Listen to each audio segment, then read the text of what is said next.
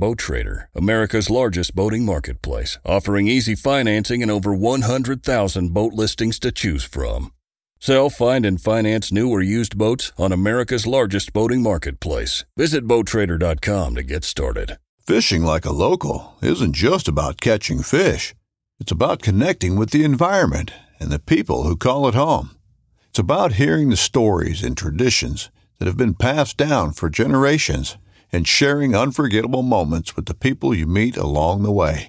Fishing like a local is having an experience that stays with you forever. And with FishingBooker, you can experience it too, no matter where you are. Discover your next adventure on FishingBooker. And so we tell them, hey, heave to and prepare to be boarded. And it takes this particular fishing vessel three days to pull their net on board. And it was 25 something miles long. It's like 20 something miles. What? long. Yeah. Right? It was it, it was enormous.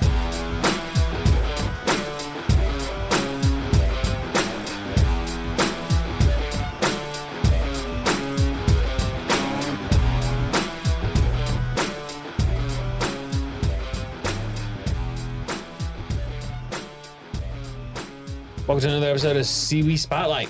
This week, we are coming to you with the United States Coast Guard and Lieutenant Bruce. And we had a good talk with him at SEWE. Yep, very informative, very educational. Learned a lot. I think you will too. Yeah, it's going to blow your mind some of the stuff that they do that we didn't realize they did. No idea. And also, if you like red fishing, you better listen to this Pay episode. attention. if you do anything offshore, pay attention. yeah, if you're I more than three no miles idea. offshore, you need to pay I had no idea some of the things that were applicable. So, yeah, good stuff. Enjoy. Have fun. And we're back with uh, Lieutenant Bruce for the United States Coast Guard. We're going to talk about a lot of stuff today. But first, we were gifted this bottle, Frigate Reserve Rum, 21 year, which, if you follow along, you know this is one of our favorites. But Graham, thanks, Graham. We're going to sip on this while we talk. Uh, Lieutenant Bruce is not going to partake due to being in uniform, which is very admirable and respectful.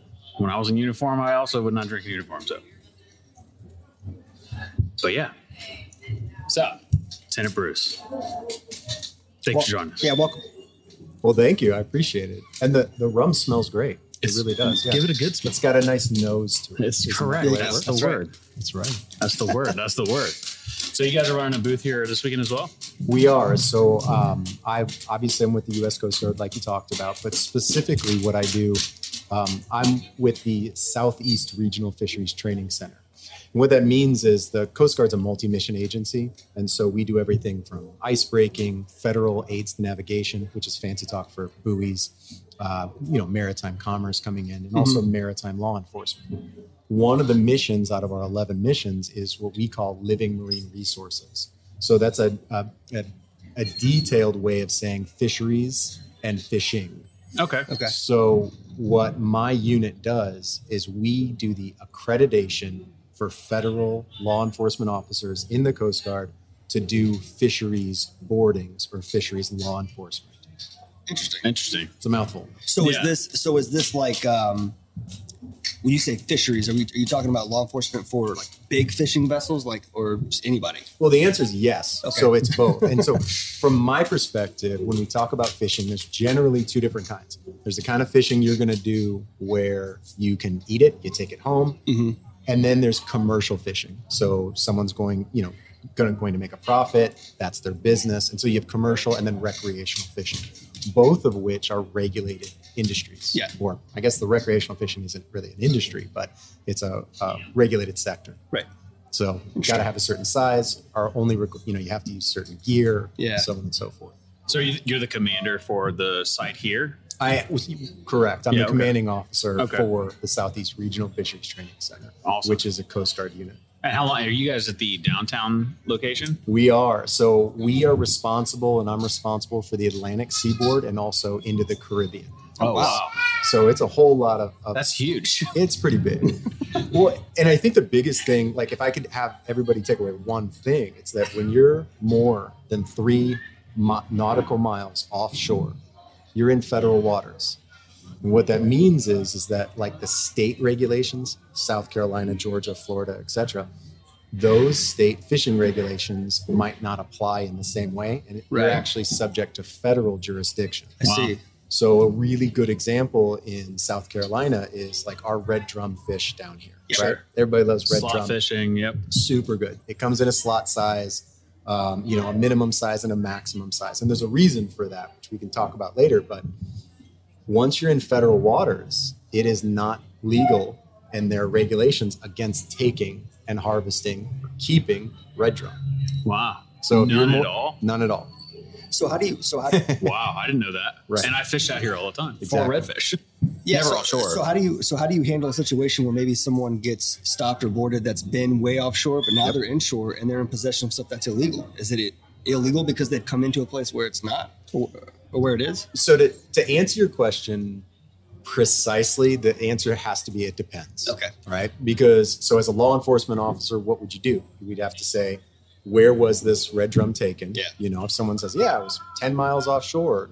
And I, I took this red drum, look at it, and I'm posed with it. And I Sure. posted it on Instagram and yada yada yada.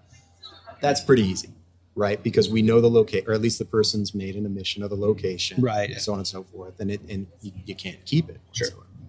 Um, but in any other cases, it's really going to be the totality of the circumstances, the evidence, what people are talking about, and also what's going on. Okay. Fascinating. Yeah, very interesting. Do you guys do like the uh, you know like pictures store the location of where the photo was taken? Do you guys go that deep into it to look at pictures and see if they were inside that that line? So, yes, Yeah, I figured. you, you absolutely can. Um, where the U.S. Coast Guard comes in with respect to fisheries, and so that's when you're going to take. So think about it this way: since we got a minute, it's more of a long form thing. You can Sure. think about it. Like Yeah, this. please do. So y- y'all are whiskey and whitetails, right? In order to hunt whitetails in, let's say, the state of South Carolina, what do you have to have? License You got a license. And why do you have to have a license?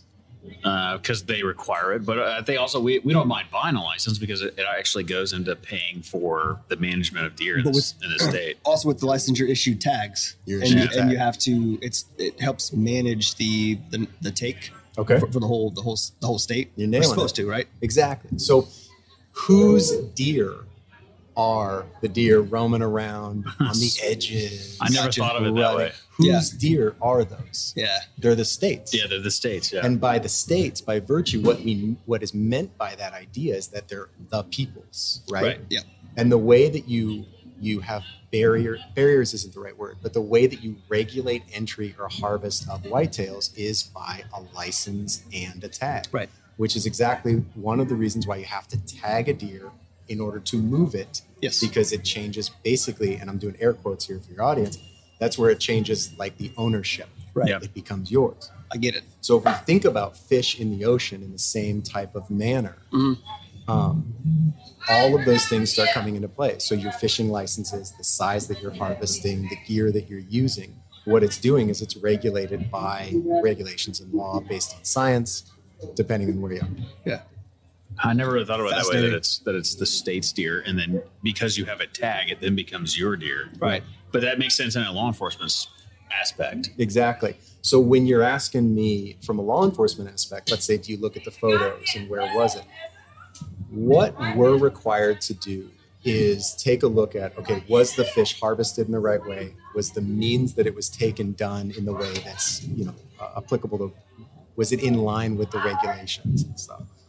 And we partner with so U.S. Coast Guard is under the Department of Homeland Security. We partner with NOAA, which is the National Oceanic and Atmospheric Administration mm-hmm. under the Department of Commerce. And NOAA has an office of two offices that come into play here National Marine Fisheries Service, and then also the Office of Law Enforcement. Okay. So you have NMFS, NM, or November Mike, Foxtrot Sierra, right? National Marine Fisheries Service. And then you've got Office of Law Enforcement, OLE. So NMFS helps set the regulations for federal fishing.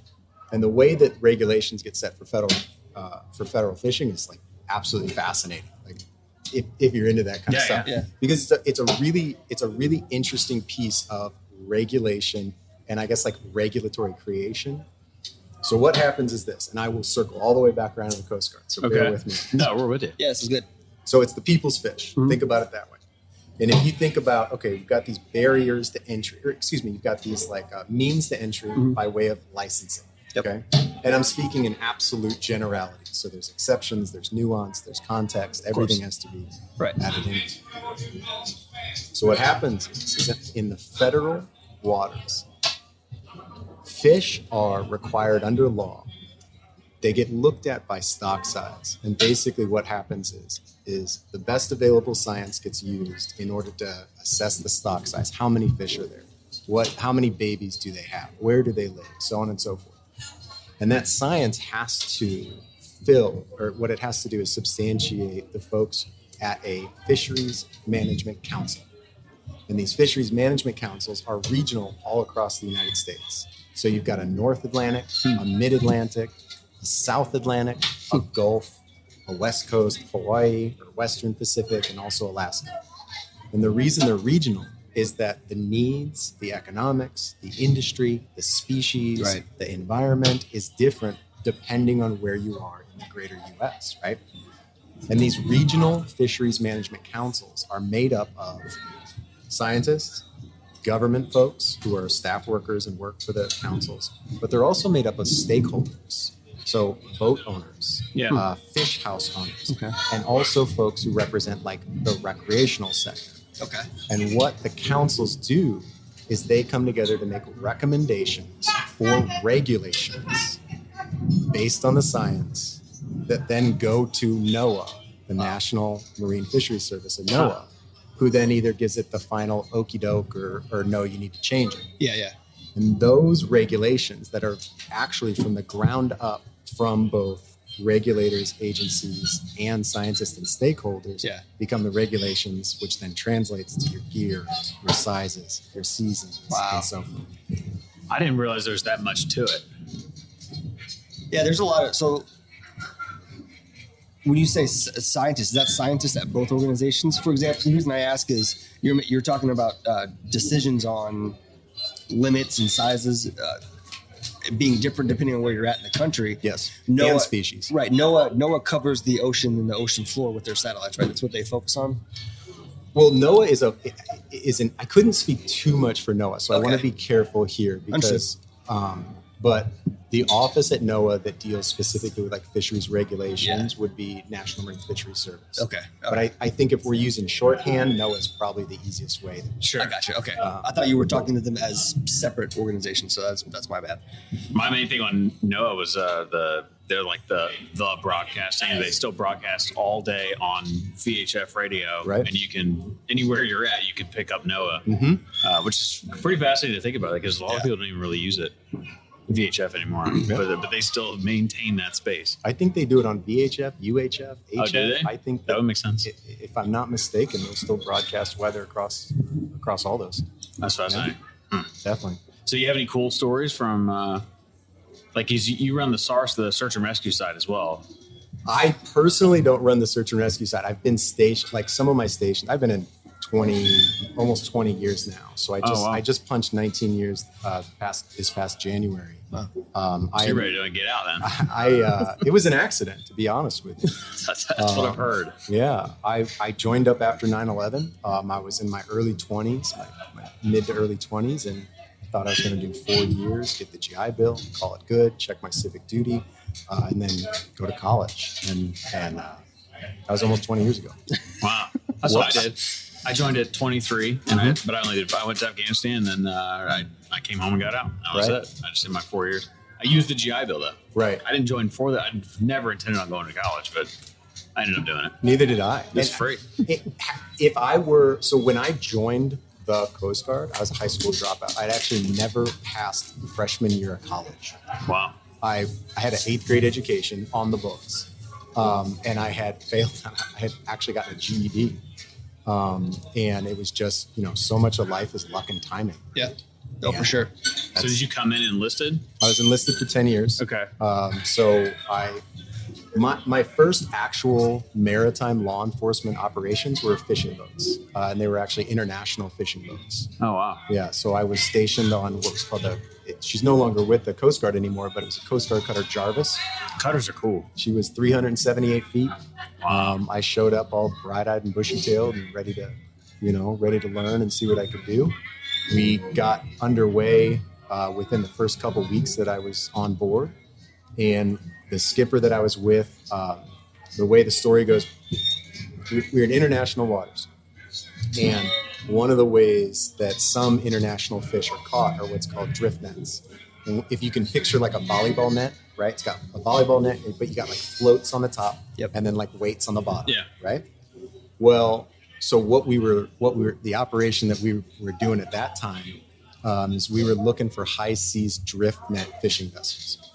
And we came across this vessel in international waters, and it wound up having. Well, I'll tell the story this way.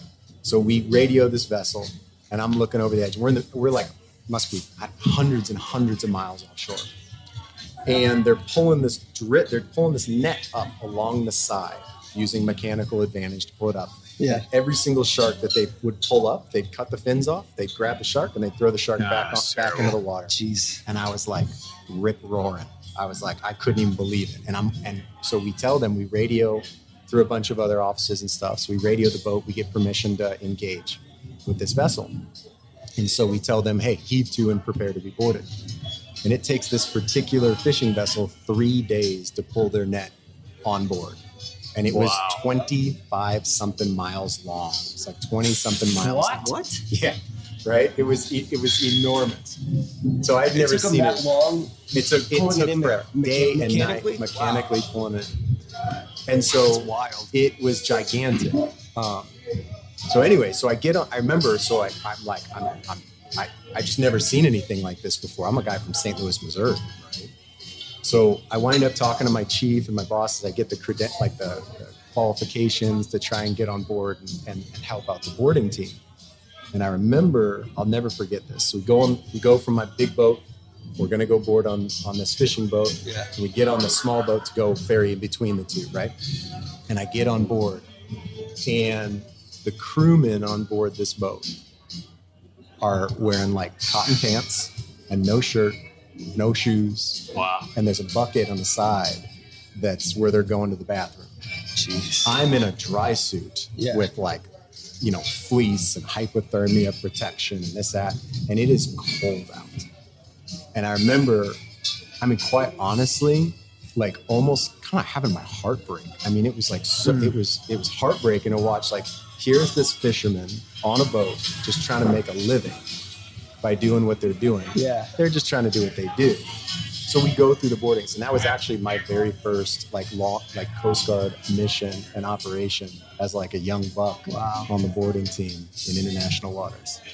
What a way to cut your teeth, man. That's great. It was, I mean, it was pretty neat. And so, so we go there. We wound up throughout that course. So I was, the, you know, it was a three month long deployment when we were out at sea, and we wound up, um, you know, doing cases and getting on board. I think, if my memory serves me, think it was like five other of these boats, and we escorted them back to their host country, who then came and picked those boats up and and took them back to that country. And we were supposed to go to Alaska. That's where we were supposed to port. So you're out in the Pacific. Yeah, we're out in the Yeah. Pacific. And all of a sudden, after we had done these escorts on these boats, we're running out, you know, we have to go refuel. And I remember, I'll never forget, the skipper goes over the 1MC, you know, the captain gets over the announcement system. And he goes, Well, we were supposed to go to Alaska, but we're closer to Japan. So I hope you like Mount Fuji. Let's go. Wow. And so at first port call, you know, here I am, like getting on board these boats, middle of the Wow. ocean. Very first port call was uh, was uh, I think it was Yokohama, Japan. Um, Japan's beautiful. oh, it's beautiful. It's so Yeah. great. It's so clean. Yeah, my chief goes, "All right, bud, see you on Monday." Oh, wow. like, "That's it. This is what I do. Like, yeah. this is my job." And then, then All right. and you're like, and now I'll stay for 20 years. Yeah, on accident. That's fun. That's crazy, man. What a wild. I don't know. What a I never wild story. considered like how long boats can stay out or vessels can stay out, um, like a long time Well, she was with I that mean, much fuel. Jarvis. She was 378 feet. Yeah. And it could, how many, how far it could go back and forth, or you would have to fuel. It, could you go to Japan and come back without fueling? I don't remember. Yeah. It's pretty fascinating that you That's can make that trip with one tank. That music seems extremely loud. Yeah, they turned it up and it's really loud. I don't know where it's coming from, but I would love for them to shut it or turn it down. It'll be fun to edit out later. Give me a second. I'm gonna go tell them to turn it down. Um, Yeah. While he's doing that, what did, what do you see with the work that you're doing as the biggest issue or threat that we that we're seeing here on maybe the Atlantic or the South Carolina coast with regards to fish or fisheries and is there one thing in particular that stands out or that's uh, that's been an issue recently? Well, so one of the things that's been introduced recently would probably be descending devices. Okay. So a descending device, um, this isn't like a threat, but it's a new regulation. Okay. So let's take a, a real big fish out here would be like red snapper, right. right? Yep. So red snapper is part of what's called the snapper grouper complex. It's Okay. managed under snapper grouper. Okay. And any of your snappers, eh, queen snappers, lanes, you know, red snapper, Yep. or your Yep. groupers, right, Right. that you're going to catch, they're bottom dwelling fish. When you're offshore and you pull up one of those snapper groupers, Yeah. a lot of times what you see is barotrauma, right? Yeah, yeah, their yeah. eyes The bug eyes out, the swim bladders coming out of their mouth, Right. Right. and so, one of the ways that the the South Atlantic Fisheries Management Council has worked with stakeholders, Mm-hmm. um, and what NOAA has done is they've introduced new regulation, and it's a gear requirement called a descending device. Okay. And the requirement for this piece of gear is that it has to, at a minimum, if a person is fishing either recreationally or commercially, Uh-huh. and they're in federal waters. All right, so condition one, you're in federal waters, three miles offshore or more. Right. Number two, you're fishing for a snapper grouper. If that's the case, even if it's commercial or recreational, you have to have in your possession a descending device. So even for, for vermilion, not just red snapper, but vermilions as well. Should be the case. Yeah. Okay. Yeah. And I can double check y'all on that one, but I'm, I'm It would make sense that it would pretty because they are a snapper. So if they're managed Yeah. into the snapper grouper. Now, what that does is when a fish comes up from the bottom, it suffers barotrauma, Yeah. right? It just it the change of pressure is pretty pretty big. Right. Well, we do. We're pretty sure we. So the science is pretty sure to suggest that the quicker that you can get that that fish back down to depth, Yeah. the the absolute higher likelihood that fish will survive. so the people that pop the bladders, that's killing them, right? Not necessarily. There's a method for venting fish that is uh, effective, Okay. um, it- but it has to be done right. But so a descending device, what the gear requirement is, Yeah. is at a minimum, the whole the, the the principle of a descending device is to get a fish down to depth. Mm-hmm. The minimum requirements is a 16 ounce weight Okay.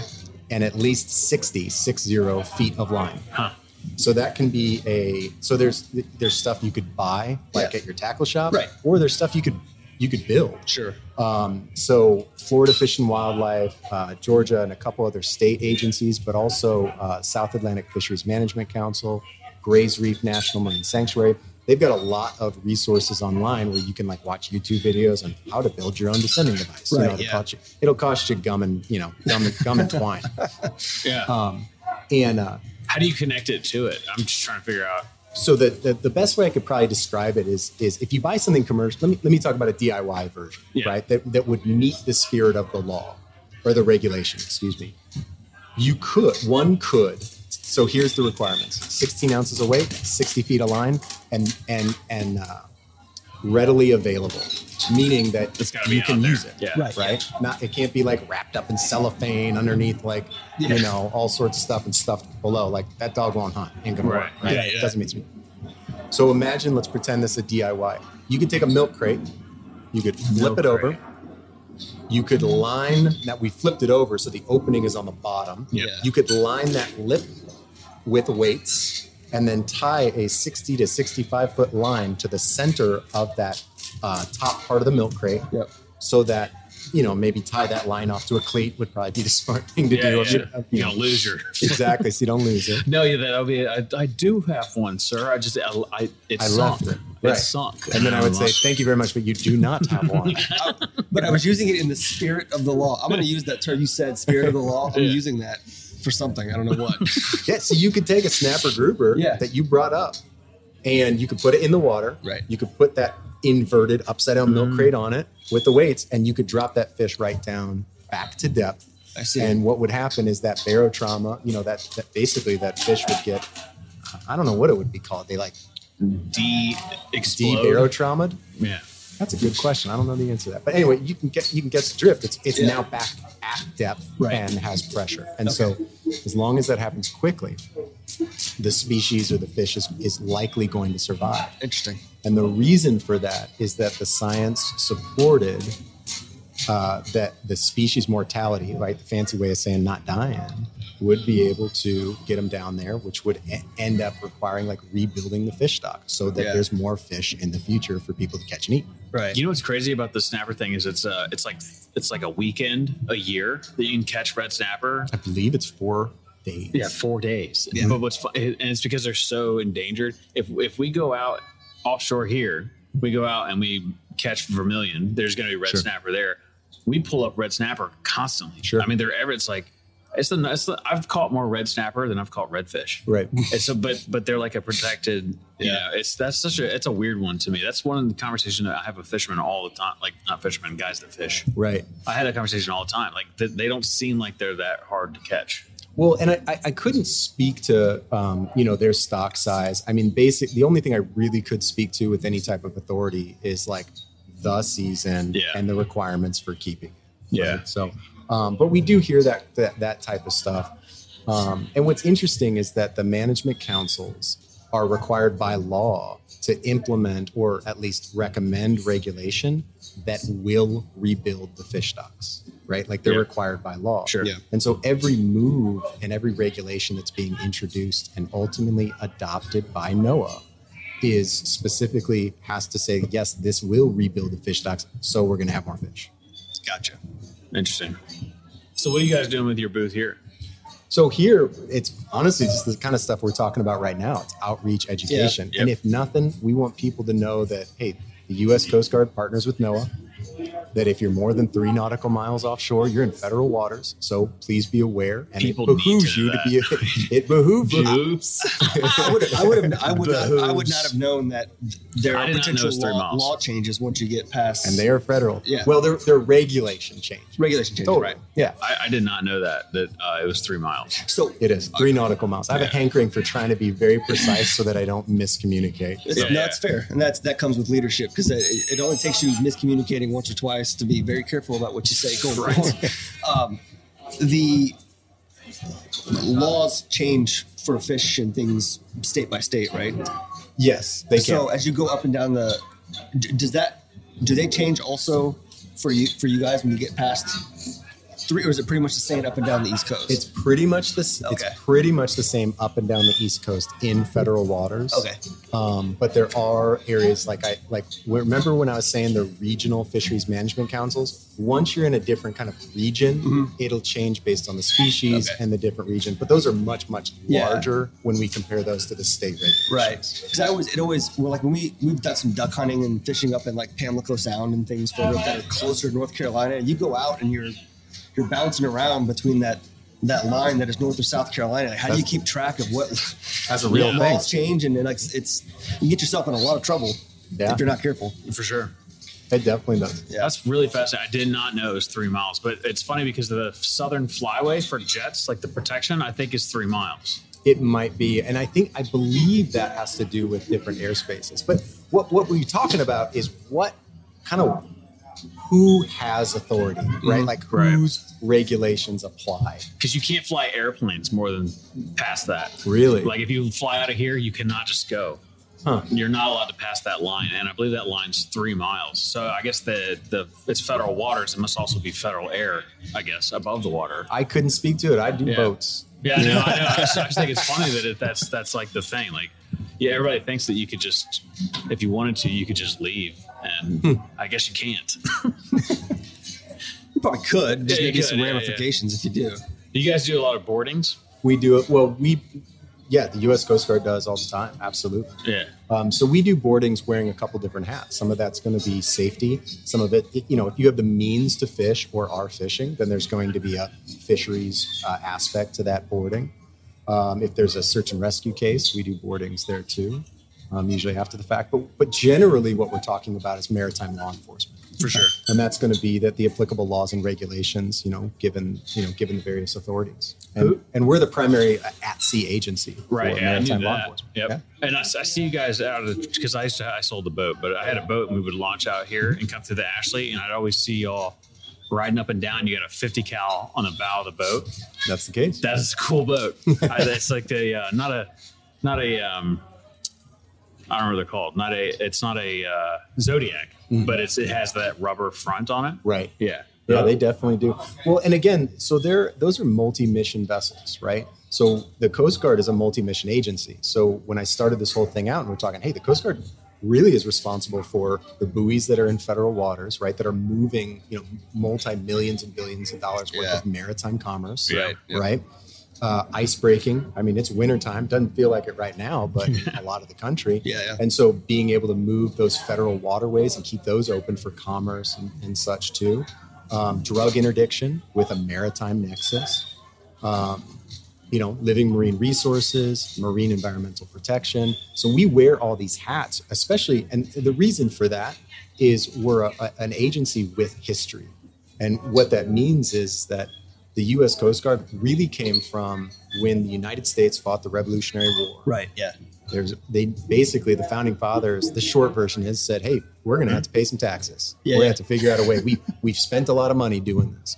So they introduced um, the Cutter Revenue Service, and it was a series of boats called cutters Yeah. that would collect taxes and tariffs No kidding. on goods moving in and out. Okay. Now, at the same time, you had a lot of people moving to like coasts and things like that. And Yeah. Fast forward in history, and you had the United States Life Saving Service. Interesting. So if you think about like North Carolina, South Carolina, Florida, Cape Hatteras, all these kind of areas in this vicinity where y'all are have a really rich history of life saving that at a long time was that role was filled by the US Life Saving Service. Okay. Now, at one point, the US Life Saving Service and the Cutter Revenue Service basically came together to form what is known as the modern day Coast Guard. And so that's where we get this, that's the basic story of where we get this multi mission capability. Yeah. Yeah. Um, and then, you know, we wound up uh, not absorbing, but incorporating like the steamship inspections. Because back at the time when like steam was used to move boats up and down like Mm-hmm. Yeah. a fledgling nation, well, if you didn't have like standardization in like the boilers, Yeah. you got like boilers exploding. yeah. Yeah, yeah. Yeah. Which would suck. I heard. Yeah, Yeah. I would imagine so. Um, and then like the lighthouse service, right? Yeah. like Right, yeah. lighthouses. So That's that, one of the most fascinating things. I love the. I read something about the lighthouse service um, that the Coast Guard does. I can't remember what it was now, but I did not know that you guys are responsible. I knew the buoys, which right. you know, a lot of people don't know who owns the buoys, Right. But but it's like, yeah, the lighthouse part. I, I Right. that would be if I were to go back and join the Coast Guard again, or I was in the Army, but if I were to go join the Coast Guard, I'd be like, can you put me on lifeguard duty, Right, or right. lighthouse duty? Yeah. Just like polish the light. yeah, That'd be cool. Yeah. Yeah, and there's some beautiful ones, and they, and they, and all of them. I, I don't know if I should say all of them, but a lot of them have a very rich history, both Yeah. in their locality uh, and the communities and stuff. So, Yeah. so we as the U.S. Coast Guard really fill this interesting role of being both a, a federal agency, an enforcement agency, a life-saving agency, Right. um, and also like very much historically and embedded in the communities that we're in, which is interesting. So, yeah, That is interesting. for sure. and fish. And, fish. so, anything you want to promote uh, while you're here, and then No, just happy to be here. Um, happy to be of service. Glad we could, you know, talk about this stuff. I, Absolutely. I mean, SEWE's pretty neat. It's a great uh, Yeah. venue for us to be able to have these types of conversations, uh, to answer questions, to be able to say things like, "Hey, if you're three miles offshore, Yeah. federal waters, Yeah. you know, please learn the regulations. It, it'll it'll do you well." Sure. Um, and then I know uh, there's going to be a search and rescue demonstration on Saturday, February 19th at 1300, Cool. 1 p.m. for you non-military folks.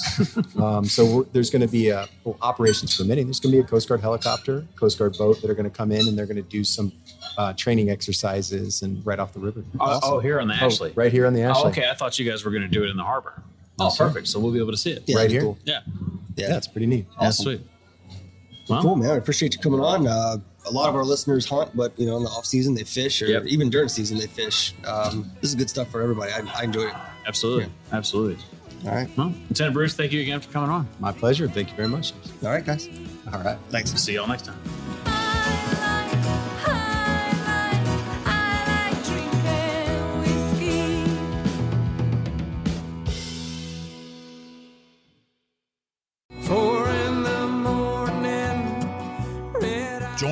Chef Jean Paul Bourgeois, and the whole crew here at Duck Camp Dinners every Monday at 8 p.m. Eastern on Waypoint TV.